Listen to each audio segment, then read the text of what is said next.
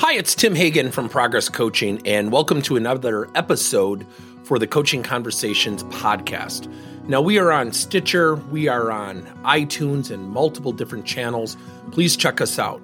Now, one of the things that you'll get out of our podcast episodes is a lot of content, a lot of strategy. It's not fluff, it's not concept. Yet, we really want you to engage with the content and let us know your feedback. If you have any questions, feel free to reach out to us. If there's topics you'd love to have us address, we would love to share them with you. Let us know your impact and let us know your feedback. Recently, I was on a conference call with a series of chief learning officers doing work with a company by the name of Concero. And it was really a great conference call and session. And one of the things that we talked about were what were some of the things we wanted from our managers during this you know, obviously very unique time. And as time progressed through this session, you kept hearing the same theme caring, sensitive, empathy, thoughtfulness, flexibility. And it got me thinking because at Progress Coaching, one of the things that we teach is we teach people how to have conversations and how to coach and how to converse. And certainly we touch on those things as they're very, very important. And it got me thinking let's take a manager before the crisis who's all business. He or she just typically focuses on the numbers and maybe doesn't pay as much attention to the people. Think about that person just for a second. And now they have to go and present themselves as thoughtful, empathetic, caring, sensitive. Wouldn't there a big risk be exposed by asking someone to do that? Let me explain. I think somebody should do that. Don't get me wrong. Yet we tend to so much show up and do things versus prepare and do things. Let, let's go to some fundamentals for a second. One of the things that I've done for the past 30 years is coach volleyball on and off. And you can imagine if I asked you the question, if we were face to face right now, and I said, What do you think one of my greatest challenges as a youth sports coach would be? I guarantee it 70, 80% of the people would say parents, and you would be right. Because parents want the best for their kids, and they don't think their kid's getting a fair shot, or they're not playing as much as they think they think their kid should be playing. And what do they do? After a game or a match, they take their kid home, and on the way home, they start telling their child why they need to practice, what they need to do to improve.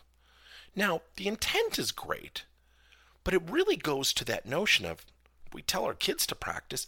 Why do we as adults not practice? Someone who is not empathetic, not caring, not sensitive from an intent, or even just maybe from a personality characteristic standpoint, not practice. Now they're going to show up and automatically be empathetic, sensitive, and caring? What do you think the impression of the people will be? The impression of the teammates, the people that report to that person? It's a huge risk. So recently, I was also talking to three or four companies that we work with, and with the slowdown of business, and there is obviously a slowdown, one of the things that they started to do is just listen in on calls sales, customer service, management, coaching, leadership, mentorship. All those type of sessions were listened in to. And to a person, they made the comment, I was amazed at what was being said. I said, What do you mean? I said, I couldn't believe what was coming out of my employee's mouth. It really upset me. And I asked the question. I said, How often do your people practice? Well, before the downturn and before the crisis, we were really busy. That's not an answer to my question. How often do you practice? If we do not practice, people do not arbitrarily get better. If we do not practice, confidence does not automatically go up. We cannot make this false overly assumptive statement to people. Be confident. Go perform well. Don't prep, don't practice, but make sure you perform well. Let's take somebody who's on Broadway. And years ago, I had a great fortune of a new employee being at one of my client sites. And all of a sudden, during about the first two hours of our, our training session, which was really a coaching best practice session, we started to practice and practice some conversation models. And this guy just jumps in and starts knocking it out of the park. He'd only been on the job a week. And I looked at him and I said, You either have a theater or an improv background. And he said, How do you know that? I said, Your confidence associated with practice is awesome. He goes, Yeah, I do theater. I said, Oh, it's so obvious. Now, why would I share that? Look, when we sell, we're on a stage. When we're providing customer service, we're on a stage. When we're meeting with our customers, we're on a stage. When we are coaching, mentoring, and driving talent development, we're on a stage. When you're coaching your employees and you're challenging them, you're going to talk to them certainly differently than you would your spouse or your friends. It's just a different stage. We've got to quit showing up on stage without practice because you're going to forget your lines. You're going to forget your role. You're going to forget the character you have to play. Now, in no way am I saying to be uh, disingenuous, fake, not authentic. I'm not suggesting that. What I'm suggesting is the more we practice, the better we're going to be. It's much like a speech. Now, I've been giving public speeches for, you know, the 20 plus years I've had this company. And I go back to one fundamental thing I create a framework and I literally talk out loud. I will even walk in my kitchen and practice. By having things roll off your tongue, by getting used to the questions you need to ask, by becoming more confident in conversations of conflict, guess what happens? Things get better. Practice never makes perfect. Practice helps people get better. When we get better, we feel better. When we feel better, we have more confidence. When we get feel better and have more confidence, guess what? We're more willing to do things. If we are not practicing, we are not getting better. I think one of the most fundamental flaws that this concept is pinpointed by is sales. One of our clients had shared with me some sales calls that she had listened to, and she was absolutely blown away by the things coming out of her employee's mouth.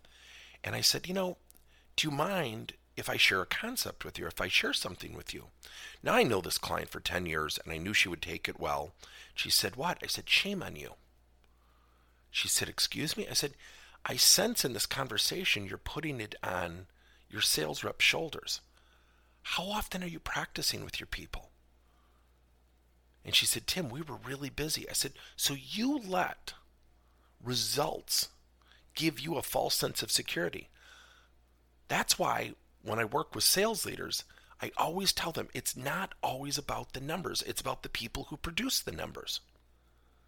You cannot sit back and say, wow, we're at 110% of goal. My salespeople don't need to improve. Now, her first reaction was, well, wait a minute, I didn't say that. I go, yet your actions support that statement. And she nodded. And now they're doing practice sessions, and she said, I'm amazed. I'm absolutely amazed how often we ask close ended questions. And we talk about this in sales coaching. You can pigeonhole yourself. For example, are you happy with your current provider? Yep. Where do you go after a question like that? It is so easy in sales to get into a trap. Again, you don't go home and ask your spouse, What are your thoughts on a movie? because it's an open ended question. You go home and ask, Do you want to go to a movie? It's a different stage. So make sure as a leader you are facilitating practice. And when you are having people practice, provide positive reinforcement, acknowledge their effort. If you don't feel like they're performing well, don't tell them they did great, but tell them you appreciate their effort. We have a concept here at Progress Coaching help people feel good about getting better. Help people feel good about getting better. And you do that through practice and positive reinforcement. Now, when you need to give constructive feedback, use phrases such as, I think we have an awesome opportunity to improve is and fill in the blank. Flaws are not negative, they are opportunities. Get your people on the stage practicing. You're going to retain, you're going to develop, and you're going to improve confidence. Thank you for listening to another episode of Coaching Conversations by Tim Hagen and Progress Coaching. Now, our company is always coming out with new and innovative solutions to help leaders coach their employees. And recently, we just created a new service called Coach to You, where leaders can pick and choose topics and assign seven to 21 day programs for employees to learn and, more importantly, apply actions and then reflect and share what they're going to do going forward as a result of the learning. It's called Coach to You. We're literally bringing coaching to your employees. If you're intrigued, we'll have a link in each one of our episodes where you can get more information. And again, thank you so much for listening to another episode.